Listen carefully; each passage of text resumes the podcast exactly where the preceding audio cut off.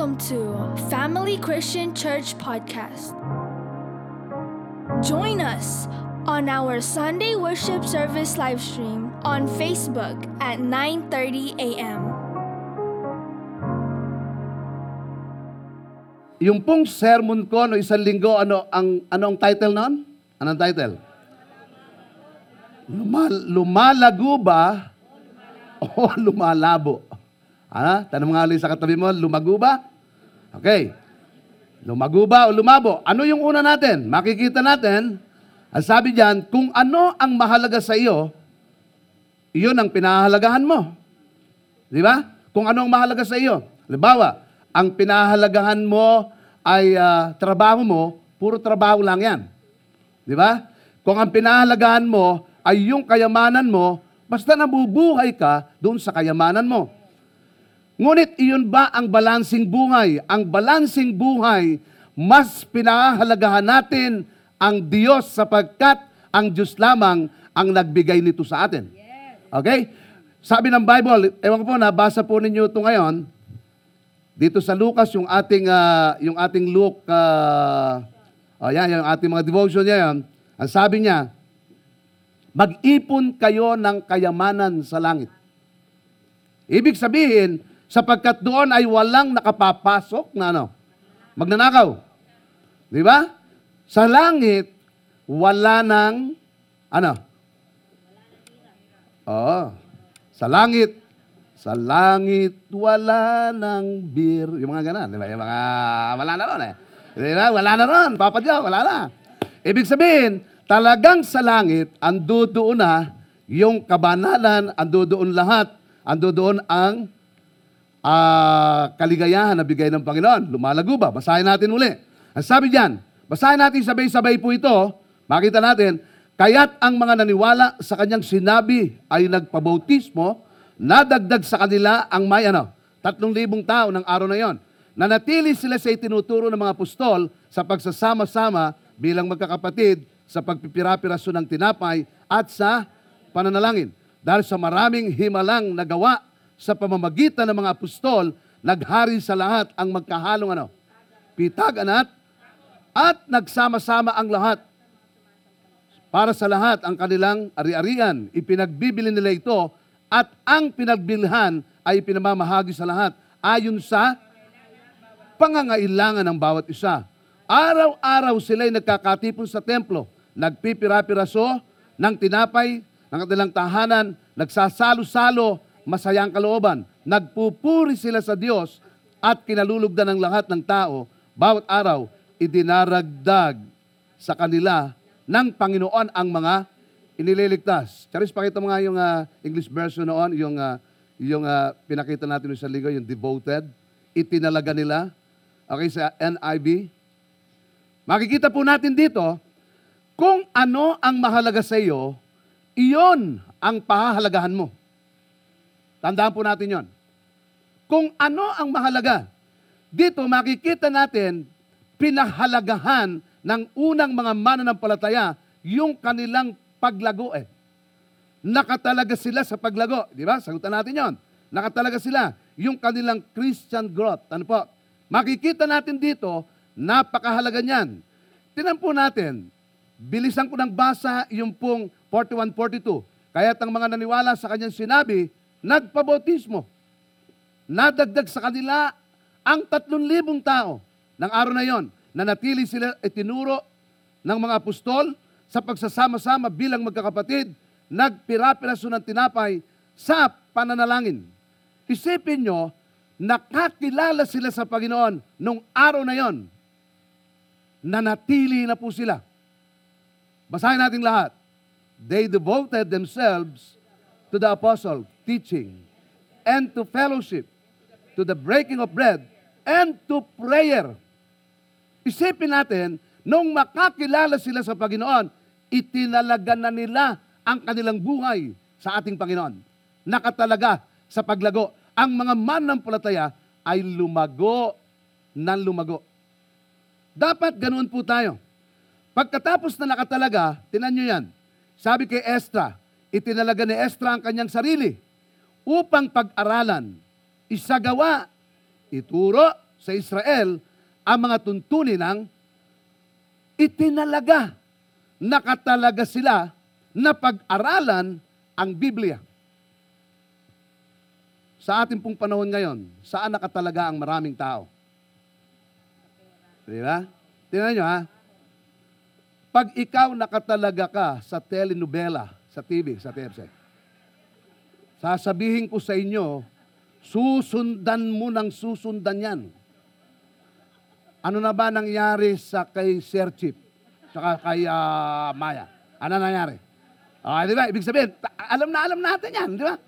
Ah, di ba? Alam natin yan. Ibig sabihin, nakatala... Naku, hindi pe pwedeng, hindi pe pwedeng, hindi ko mapanood yan. Pero lang, yung mga hindi nanonood ng ah, oh, sa TFC, ano? Pero, yung iba, dyan na nauubos yung panahon. Nakatalaga na doon eh. Minsan nga, bibilisan yung pagkain nila matapos lang para mapanood na yon. Ibig sabihin, dahil nakatalaga na doon. Pero dito, itinalaga nila ang kanilang buhay sa ating Panginoon. At ito ang kailangan natin. Nakatalaga ang buhay natin. Alam nyo, lalo yung mga anak po natin, ingatan natin. Kapag iyan ang buhay nila na talaga na lang sa barkada, na talaga sa bisyo, na talaga sa anumang drugs, mahihirapan po sila.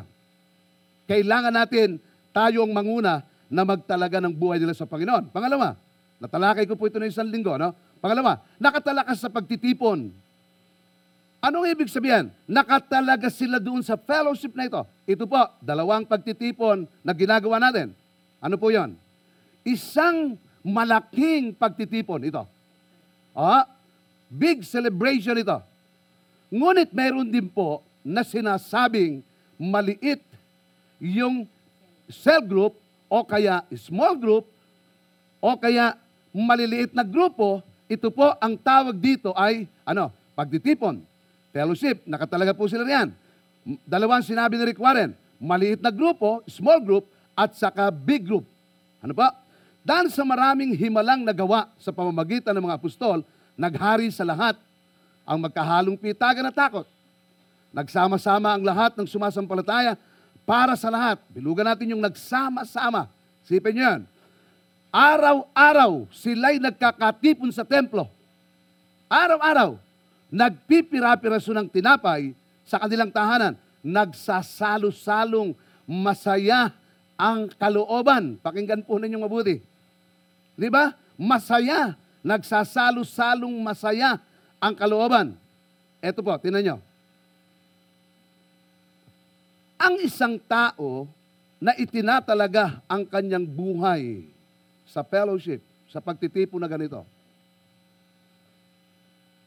Biyernes pa lang yan, hindi na makatulog. Hinihila yung Sabado. Mapakatagal naman ang araw. Alam niyo kung bakit? Gusto maglinggo na. Gumigising ng maaga. Kahit na, nako, lugi na naman tayo ng isang oras kasi nag-advance tayo ng isang oras. Baliwala. Baliwala sa atin yon. Alam niyo kung bakit? Hindi, makikita ko na ang aking mga kapatiran at makasasamba ako sa Panginoon. Kasi nakatalaga ka doon eh. Pero pag hindi ka nakatalaga, hindi ka nakatalaga sa fellowship na ito, sa pagsamba na ito, mga kapatid, pagdating ng Sabado, lungkot na lungkot ka na. Alam mo kung bakit? Linggo na naman bukas. Hindi ka nakat- Makikita ko na naman yung kinabubuwisitan ko. Yung bang gano? Yung bang, uh, ibig sabihin? Kasi hindi ka nakatalaga eh. Hindi ka nakatalaga doon sa ating Panginoon. Siguro sabihin natin, Pastor, paano ba ako matatalaga sa ating Panginoon? Paano ko ba itatalaga yung buhay ko talaga sa ating Diyos? Mga kapatid, alam mo, mauunawaan mo lamang ito kapag naunawaan mo ang kamatayan ng Panginoong Kristo sa krus ng Kalbaryo. Kung papaano talaga siya naghirap dito. Kung paano kanya talaga tinubos sa kasalanan nating lahat. Kaya kailangan makita natin dito yung bang huwag kaligtaan ang pagdalo sa ating mga pagtitipon. Di ba? Sa Hebreo 10.25, nakikita natin ito. Basahin nga natin yon. Sabay-sabay po tayong bumasa.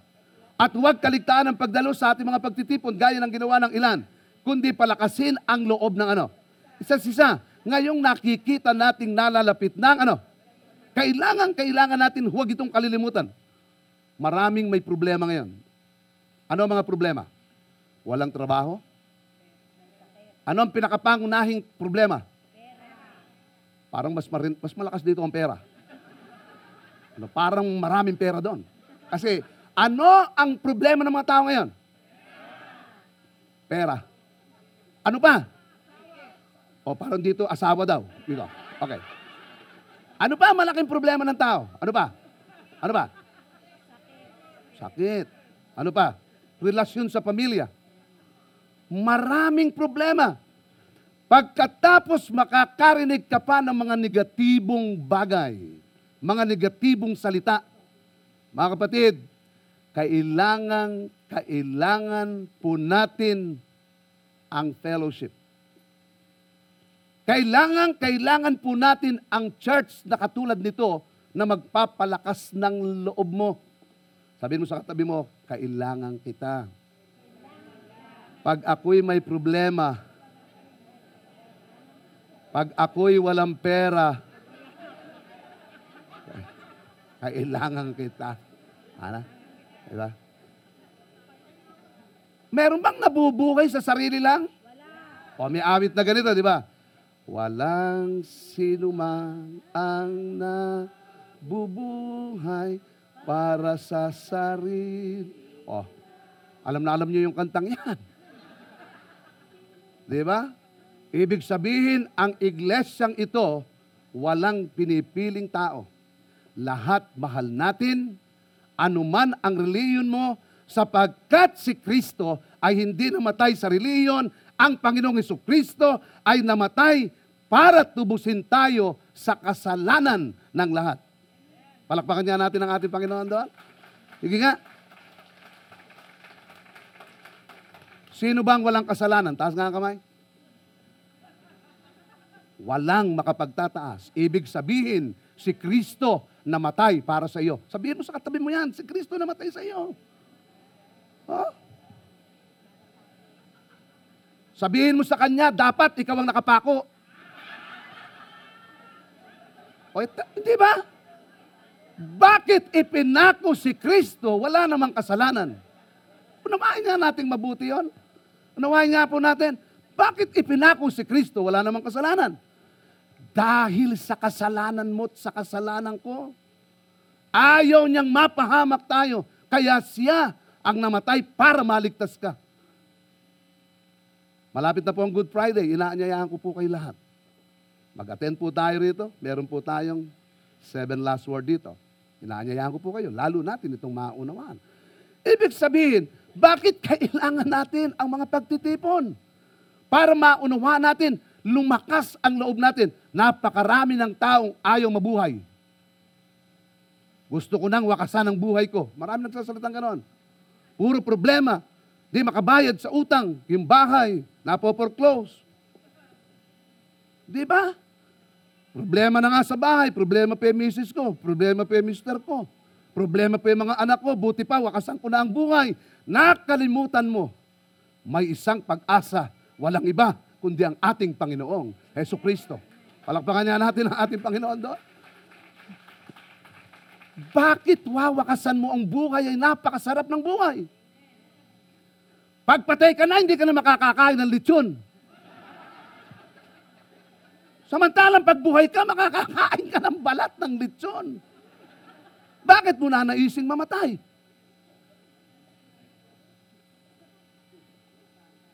Ha? Bakit mo na naisin? Oh, napunta ako sa lechon, ano? Merong isang research o pagsasaliksik na hindi pala balat ng lechon ang nakaka-high blood. Yung palang pag wala na balat, nakikita buto, maraming na-high blood. So, gagalit. Pambira kayo, hindi na kayo nagtira. Pambira ka. Kung gusto mong magalit si Pastor Mario, huwag mong tira ng balat. Ibig sabihin, kailangan natin eh. Kailangan natin, eto ang gusto kong makita ninyo rito. Gusto kong makita nyo. Yung malapit na, sabi, mabuting, sabi diyan, huwag kaligtaan ang pagdalo sa ating pagtitipong gaya ng ginawa ng ilang, kundi palakasin ang loob ng isa't isa, lalo na ngayong, ano, nakikita nating nalalapit na ang pagbabalik ng ating Panginoon. Sino naniniwalang babalik ang Panginoon? Taas nga kamay. Okay. Pakibaba na. Sino ang hindi naniniwala? Taas ang kamay. Sige po. Yung iba, hindi rin nagtaas sa una kong tawag, ano? Okay. Sino ang naniniwalang babalik ang Panginoon? Taas ang kamay. Praise the Lord. Yan. Tinitingnan-tingnan ko po kayo. Nakikita ko po kayo dyan. Na tumaas kayo. Okay. Sino ang hindi naniniwala na hindi babalik ang Panginoon? O lahat tayo naniniwala. Tanong nga sa katabi mo, handa ka na ba pagbabalik ng Panginoon?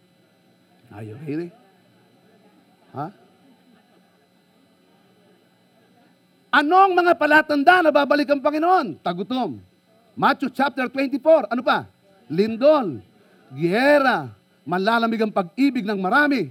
Kakalat ang masasama. Ano? Manlalamig ang pag-ibig ng marami.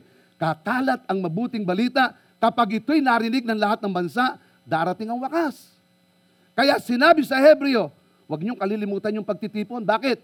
Magpalakasan tayo ng loob. Mag-aliwan tayo. Sapagkat posibleng pag hindi mo kasama ang iyong kapatid, nangihina ka. Eto, pakinggan niyo. Alin ang mas malakas umiwas sa kasalanan? Yung may kasama ka na nakakakita sa iyo, yung walang nakakakita. Siyempre, wala. Di ba? Ay, hindi naman ako nakikita ng misis ko. Hindi naman ako nakikita ng mister ko. Ay, pwede, pwede. Hindi naman ako nakikita ni pastor. Ha? Eh, masakit na yung kilikili mo kagad, gano'n. Ibig sabihin, oh, hindi naman ako nakikita ni pastor. Hindi naman ako nakikita. Hindi mo alam, may Diyos na nakakakita sa iyo. Hindi ba? Ibig sabihin, may mga tao na akala nila mas malakas umiwas sa kasalanan nang ikaw ay may kasama. Kaya dapat lagi, sino pumipigil sa inyong magmura? Huwag kang magmumura, masama yan. Pag makakaisip ka na ng masama, huwag kang, huwag, mong gagawin yan, masama yan. Pero pag wala ka ng kasama, ano nangyayari? Tuloy-tuloy ka lang sa kasalanan. Tuloy-tuloy lang sa kasalanan. Pero, kaya napakaganda na sama-sama tayo. May nagpapaalaala sa iyo. Merong magsasabi, huwag mong gagawin yan, masama yan. Umiwas kayo sa ganito. O, sige, gawin mo yan. Okay lang yan. Okay lang yan. Okay lang. Mga kapatid, alam nyo, kaya kailangan natin ang fellowship na ito malapit nang magbalik ang Panginoon. Sino nakakaalam? Walang nakakaalam. Ang Diyos lamang ang nakakaalam. Pero lahat ng palatandaan ay ano, nandidiyan na. Makita natin. Number three, tinan nyo mabuti. Nakatalaga, saan pa? Hindi lamang po doon, nakatalaga doon sa pagbibigay. Ito maganda. Tandaan natin, pagdating sa pagbibigay, akala po ng iba, pera lang ito. Hindi ha. Oras, pagbibigay mo sa Panginoon.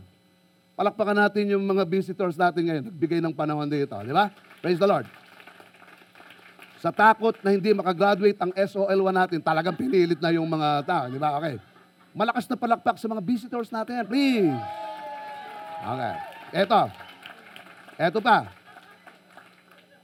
Pag sinabi mong pagbibigay, yung time mo, ano pa? Yung talent mo, buhay mo, yung oras mo, kayamanan mo. Kayamanan mo. Ibig sabihin, anuman ang tinatangkilik mo sa Panginoon, sino may-ari niyan? Masasabi, hindi, Pastor, ako may-ari nito. Wala. Wala pong masasabi. Buhay mo sa Diyos. Lahat na yan sa Diyos. Wala ka makapag... Sino, sino po ang dumating sa mundong ito na may dala?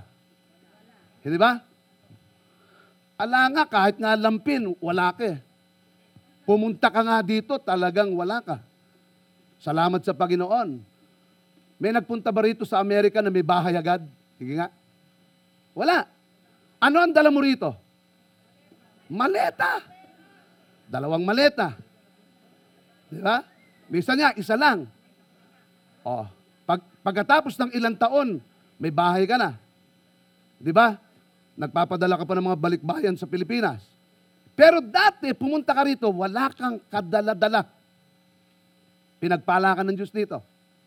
Ganon din po tayo. Ibig sabihin, ang Diyos ang nagbigay ng lahat. Kaya ka walang pwedeng ipagmalaki. Kapag ikaw hindi nakatalaga ang oras mo ibigay mo sa Diyos, baliwala sa iyo to. Pag hindi nakatalaga ang buhay mo sa pagbibigay, kahit ano, wala. Ang sabi rito, dahil sa maraming himalang nagawa sa pamamagitan ng mga apostol, naghari sa lahat ang magkahalong pitagan ng takot. Nagsama-sama ang lahat ng sumasampalataya at para sa lahat ang kanilang ari-arian. Ipinagbili nila ito at ang pinagbilhan ay ipinapamahagi sa lahat ayon sa pangangailangan ng bawat isa. Nangyari po yan.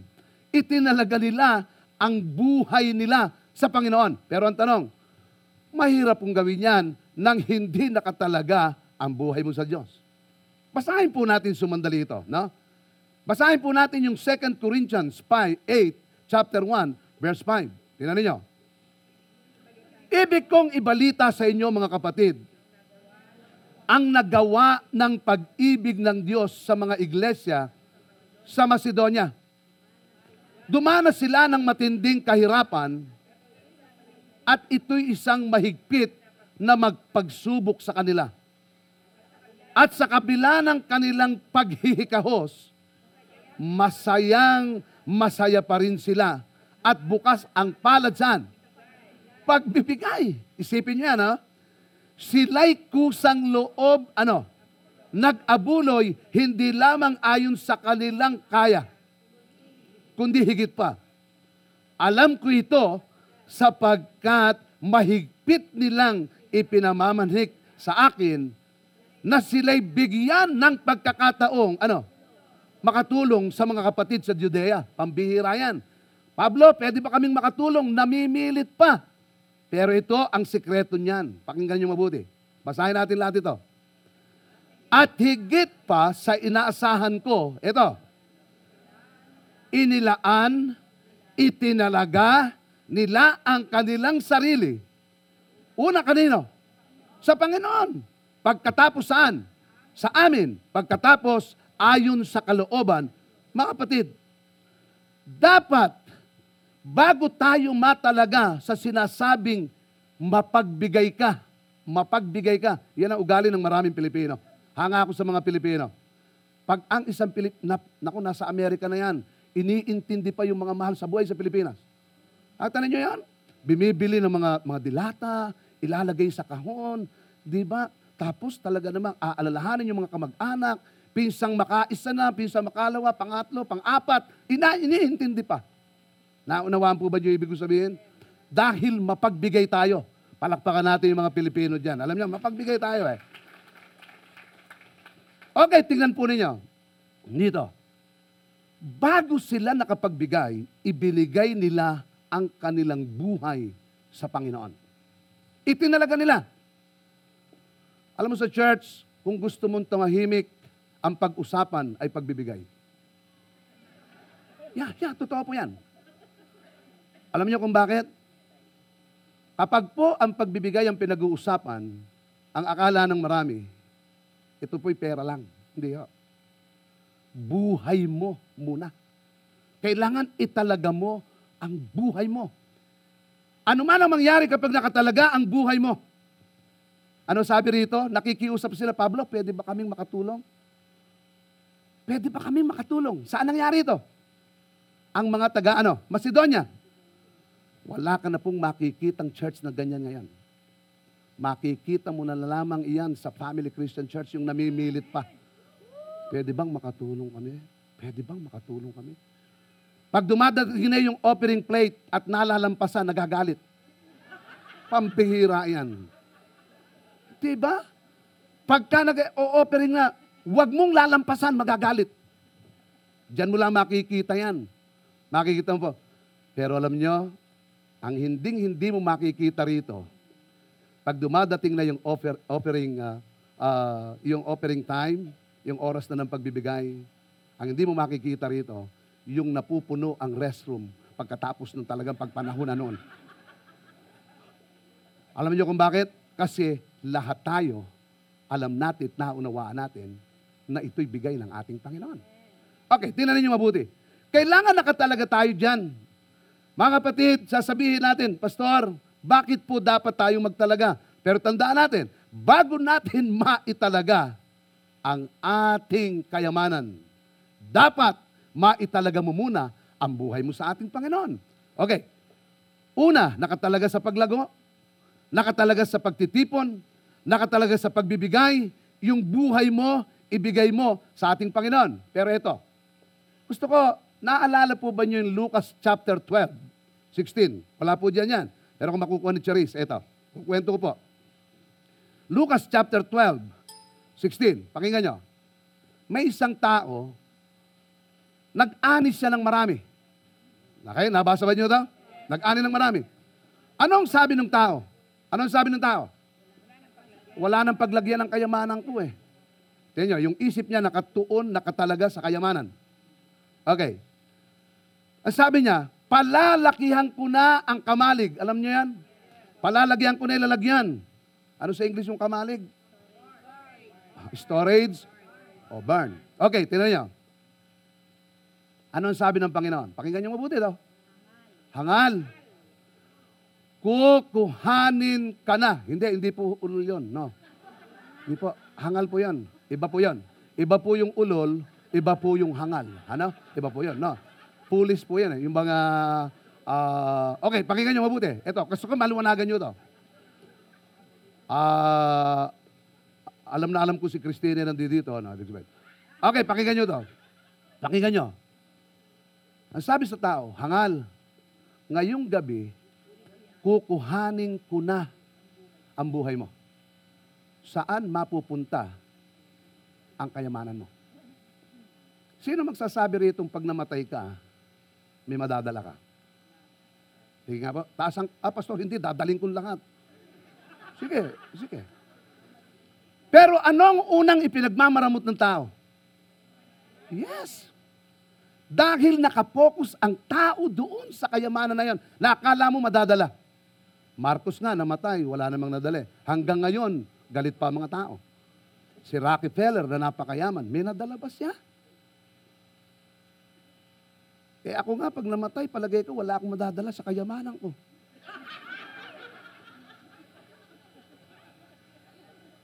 No, okay, nasa Pilipinas, may purinarya ako. Pinamamana ko na nga kay Jacob at kay Nika, ayaw naman. Wala naman akong madadala eh. Sige nga, taas nga ang kamay sa inyo nung may madadala. Wala. Pero yan ang pinagmamaramot ng tao. Bakit? Sa Pilipinas, pag namatay, ano ginagawa? Pamahiin.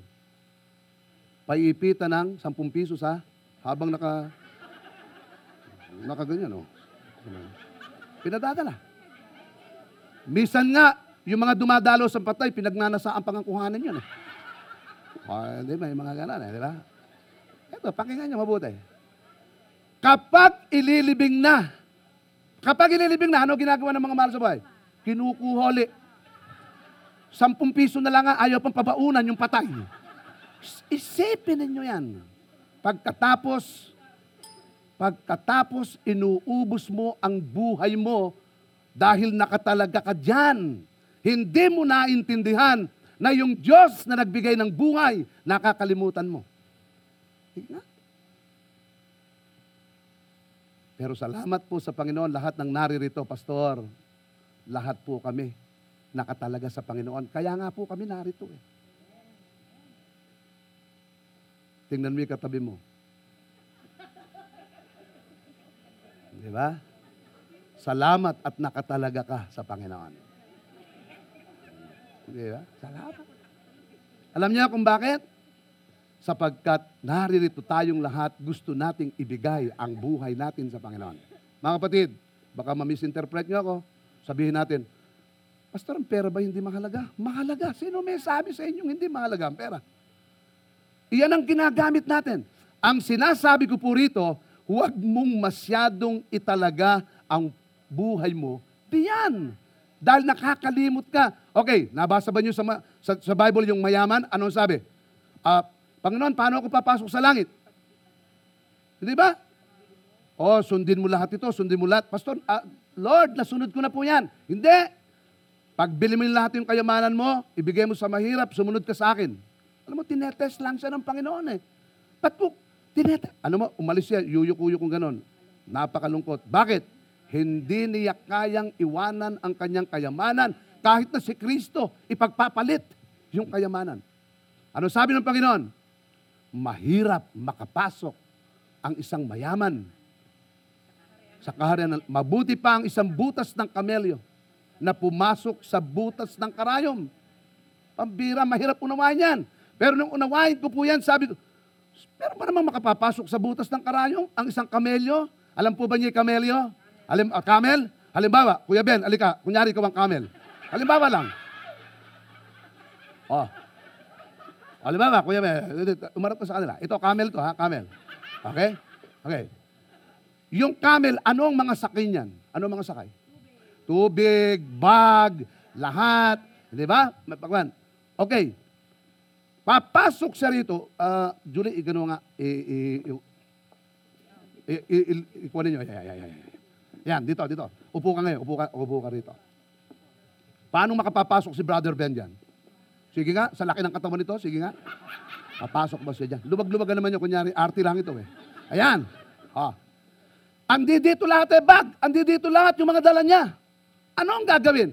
Mabuti pa ang isang kamelyo na papasok sa butas ng karayom kesa sa isang mayaman. Ganon kahirap. Alam niyo ang ibig sabihin niyan? Ang isang kamelyo sa Israel, pakinggan niyo mabuti, tingnan niyo ako mabuti. Aalisin lahat yung bag. Aalisin lahat yung dala. Aalisin lahat yan. Yung mga dala-dala, yung mga bagagi sa buhay, dadali. Tapos pag ala ng dala, makapapasok yan. Kunyari lang ha, arte lang tayo konti. Yeah, yeah, yeah, nakapasok. Bakit? Okay. Pagdating dyan, oh, gumanyan ka, gumanyan ka, gumanyan ka, kamelyo. Okay. Pag nandito na siya, ibabalik uli yung mga bag niya. Ibabalik uli lahat yung nang daladala niya. Lahat ng kayamanan niya. Ibig sabihin, kapag minahal mo lahat ang mga pag-aari mo, hindi makapapasok. Alam niyo, punong-puno ka ng pagkain. Akala ninyo, aangkinin ng Diyos yan, mayaman ng Diyos. Gusto lang patunayan mo, iwanan mo muna kasi ibibigay kuli yan sa iyo pag sumunod ka sa akin. Palakpakan ng ating Panginoon. Di ba? Salamat po sa mga artista natin. Okay. Alam mo mga kapatid, kailangan, kailangan. Kailangan, kailangan mong ibigay yan. Huwag mong mahaling masyado yan. Hindi mo madadala yan. Ibig sabihin, mga kapatid, kailangan mo si Kristo at panghuli. Panghuli po, eto. Nakatalaga sa pag-abot sa mga tao. Nakatalaga sa pag-abot sa mga tao. Ano ba ang dahilan bakit namatay si Kristo sa krus ng Kalbaryo? Bakit kailangan na abutin natin, pahalagahan, sabihan, anyayahan ang mga tao? Sapagkat si Kristo mismo, ang Diyos mismo, bumaba, namatay sa krus ng Kalbaryo. Bakit? Para abutin ang mga makasalanan. Tanong ko po ulit, sino sa atin ang walang kasalanan? Naniniwala ka ba na si Kristo ay namatay sa iyo? Iyan po yan. Kaya dapat tayo lahat dito, nakatalaga tayo sa pag-abot sa mga tao. Basahin natin lahat. Nagpupuri sila sa Diyos at kinalulugdan ng lahat ng tao. Bawat araw ay idinaragdag sa kanila ng Panginoon ang mga inililigtas. Ang sabi rito, yung mga inililigtas, idinadagdag. Bakit? Nakatalaga sila sa ating Panginoon. Nan dumating na si Silas at Timoteo mula sa Macedonia. Pansinin niyo to. Basahin natin lahat. Iniyukol ni Pablo ang buo niyang panahon sa pangangaral, pagpapatutuo sa mga Hudyo na si Jesus ang Kristo. Pakinggan niyo mabuti. Anong ginawa ni Pablo? Inilaan niya, iniyukol ni Pablo ang buo niyang panahon sa pag-aaral at pagpapatutuo. Nakita po natin yon? Mga kapatid, bago mo maunawaan ang mga bagay na ito, dapat maunawaan mo kung bakit si Kristo namatay sa krus ng Kalbaryo. Pakinggan niyo mabuti. Nang dumating si Silas at Timoteo mula sa Macedonia, iniyukol na ni Pablo ang buo niyang panahon sa pangangaral at pagpapatotoo sa Hudyo, sa mga Hudyo na si Jesus ang Kristo, ang tagapagligtas. Inilaan. Paano mong mailalaan ang buhay mo nang hindi mo nauunawaan ang kamatayan ni Kristo sa krus? Alam mo ba sa, sa krus, ang Panginoong Yeso Kristo ay dumanas ng tatlong daang malalalim na sugat ayon sa mga Bible scholars o mga mananaliksik. Bukod pa doon sa maliliit. Pinako, tatlong pako, nilagyan ng tinik, sinaksak sa tagiliran. Napakahirap na nangyari sa Panginoon. Bakit? Para hanapin ka lang. Salamat, natagpuan ka ng Panginoon. Dapat tayo ngayon, magtalaga rin tayo ng buhay na abutin ang mga tao. Ito po, tinan sabi ni Pablo. Ngunit sumagot siya, ano't nananangis kayo? Huwag ninyong sirain ang loob ko, sapagkat handa akong pagapos at mamatay. Sa Jerusalem, kung kailangan, dahil sa pangalan ng Panginoong Yesus. Mga kapatid, isipin nyo, sabi ni Pablo, handa akong mamatay kay Kristo. Handa akong mamatay. Handa akong pagapos. Handa akong magbuwis ng buhay. Para lamang ipangaral ng salita ng Diyos. Kaya sabi ni Pablo, namatay na akong kasama ni Kristo sa krus. Alam niyo, kaya maraming tao, hindi nila maunawaan yan. Buhay na buhay pa sila sa kanilang sarili. Ano ang dapat natin gawin? Mamatay na tayo sa krus. Mamatay na tayo sa ating Panginoon. Alam niyo, mga mananampalataya, dapat nga ang batian ay ganito eh. Pagkaka, pag kinakawayan natin gano'n, di ba? May gano'n. Mamatay ka na. Tagal mong mamatay. Ano? Kasi, buhay na buhay tayo. Isipin, sino nagalit kaninang umaga? Taas ng kamay. Kayo kayo sinungaling. Nagalit kanina. Nagsinungaling. Ha? Nagalit sa mister. Ba't ba lang magtaas ng kamay? Parang, ah, ha? Wala talaga, praise the Lord. Ah, talaga, talagang ah, hindi na. Di ba? Okay. Nagalit kahapon. Oh, praise the Lord. Nag-isip ng masama. Ba't talaga napakababanal ng mga tao rito. Praise God. Alam niya? Pag tayo nag-iisip ng masama, buhay na buhay ka pa sa sarili mo. Kaya kailangan mamatay tayo. Mamamatay lang tayo kung tatanggapin natin ang ating Panginoong Yesus. Eto, tinan niyo mabuti. Sabi ni Pablo, handa ako mamatay. Nakatalaga na ang buhay ni Pablo para sa kaluluwa ng tao. Sabi ni Pablo, subalit walang halaga sa akin ang aking buhay. Maganap ko lamang ang aking tungkulin matapos ang gawain ibinigay sa akin ng Panginoong Yesus. Ang pagpapahayag ng mabuting balita tungkol sa kagandahang loob ng nakatalaga ang buhay niya na magdala ng tao. Hindi lang prayer of three, hindi lang consolidation of three, hindi lamang po iyan na cell tree, hindi. Talagang nakatalaga ang buhay niya sa Panginoon. Narinig ko ang tinig ni Yahweh, sino ang aking ipadadala, sino ang aming susuguin, sumagot si Jesus, narito po ako. Ako ang isugo ninyo, nakatalaga ang buhay niya. Mga kapatid, alam niyo ang kailangan natin ngayon? Italaga ang buhay natin kay Kristo. Alam po ba ninyo nangyayari sa Sabah ngayon? Sabah? Ah, sa Malaysia? Sino po nakakapanood nito ngayon? At na po sa international news. Napanood po ba ninyo ito? Yung Sabah pa lang, history niyan, sa Pilipinas yan. Ngayon, kinukuha po ng Pilipinas dito sa napanood ko gabi.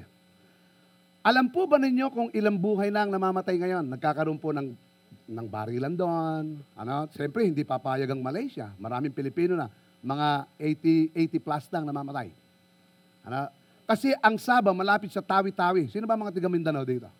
Meron ba? Ayan. Tama ba ako, ah, Velma? Okay, malapit po yan. Bangka lang, bangka. Kumbaga po dito sa, Amer- sa US, yung border ng, ng Mexico, ganyan lang. Bang, ito, hindi naman bangka ito, no?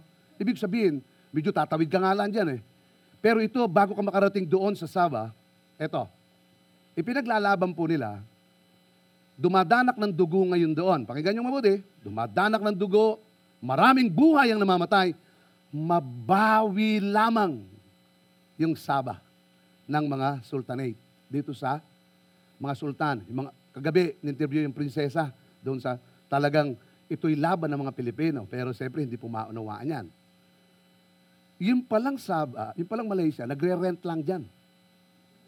Okay? Kaya kat, meron tayong title, titulo na talagang sa Pilipinas po yan. Okay? Okay. Kinukwento ko lang po ito sa inyo. Ngayon, nagbubuwis ng buhay ang maraming tao, mabawi lang yan. Pakinggan nyo mabuti ito. Si Jesus, nagbuwis ng buhay, umagos ang dugo, mabawi ka lang kay Satanas.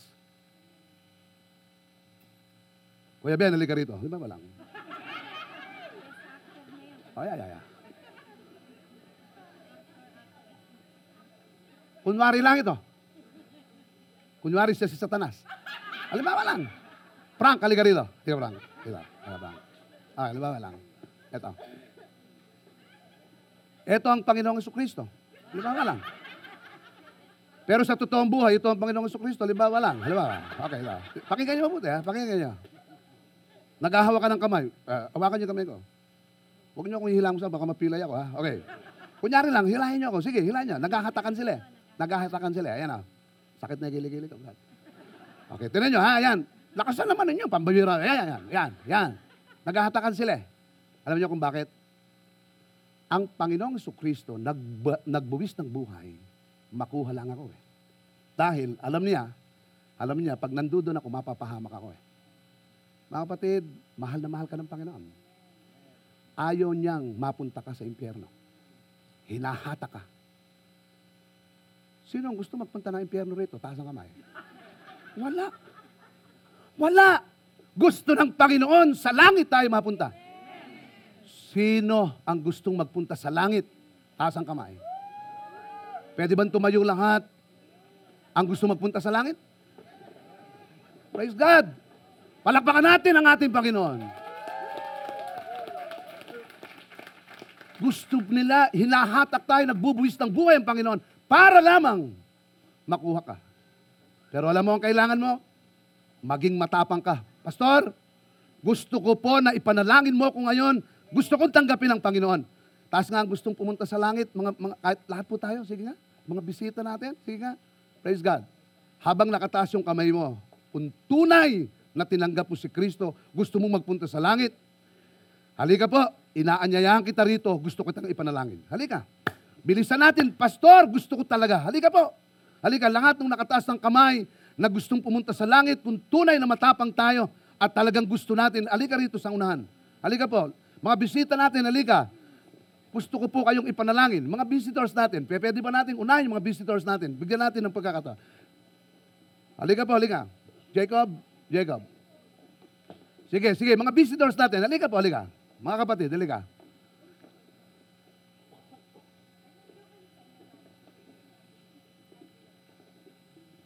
Halika po, halika. Praise the Lord. Palakpakan nga natin yung mga ang Panginoon. Ito, maraming. Sige, malakas na palakpak sa ating Diyos. Hallelujah. Halika. Praise the Lord.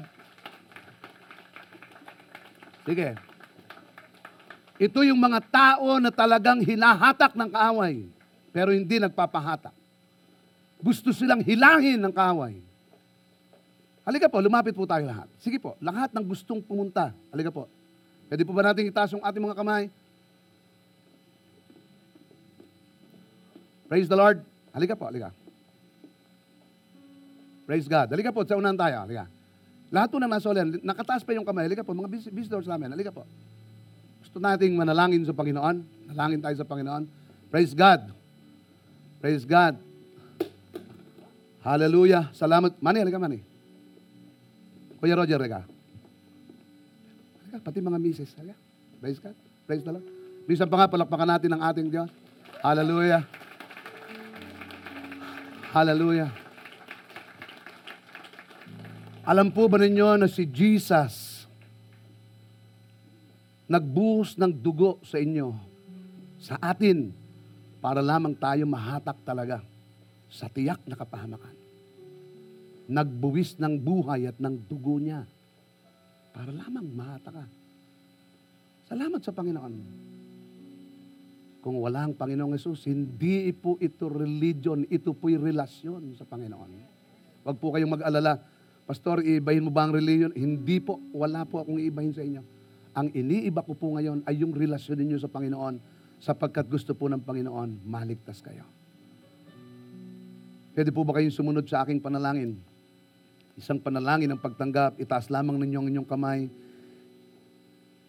Ibig sabihin, ito'y pagsuko sa ating Panginoon. Pagsuko. Isuko nyo ang buong buhay nyo. Sumunod po kayo sa akin. Lakasan po natin, dakilang Diyos. Narito po ako. Isinusuko ko ang aking buong buhay sa iyo. Patawarin mo po ako. Inaamin ko na ako'y makasalanan. Patawad po, Panginoon. Binubuksan ko ang aking puso. Tinatanggap kita bilang Panginoon ko at tagapagligtas ko. Maghari ka sa aking buhay mula ngayon at magpakailanman. Salamat sa buhay na walang hanggan. Salamat at ako'y tinubos mo sa tiyak na kapahamakan. Naligtas ako ngayon ayon sa iyong pangako. Sa pangalan ni Jesus. Amen. Ako na lang mananalangin, Lord. Pagpalain mo sila. Salamat sa araw na ito. Libu-libong anghel ang tuwang-tuwat, galak na galak sapagkat maraming kaluluwa ang naligtas. Sa pangalan ng Panginoong Yesus. Amen. Amen. Palakpakan natin, Panginoon.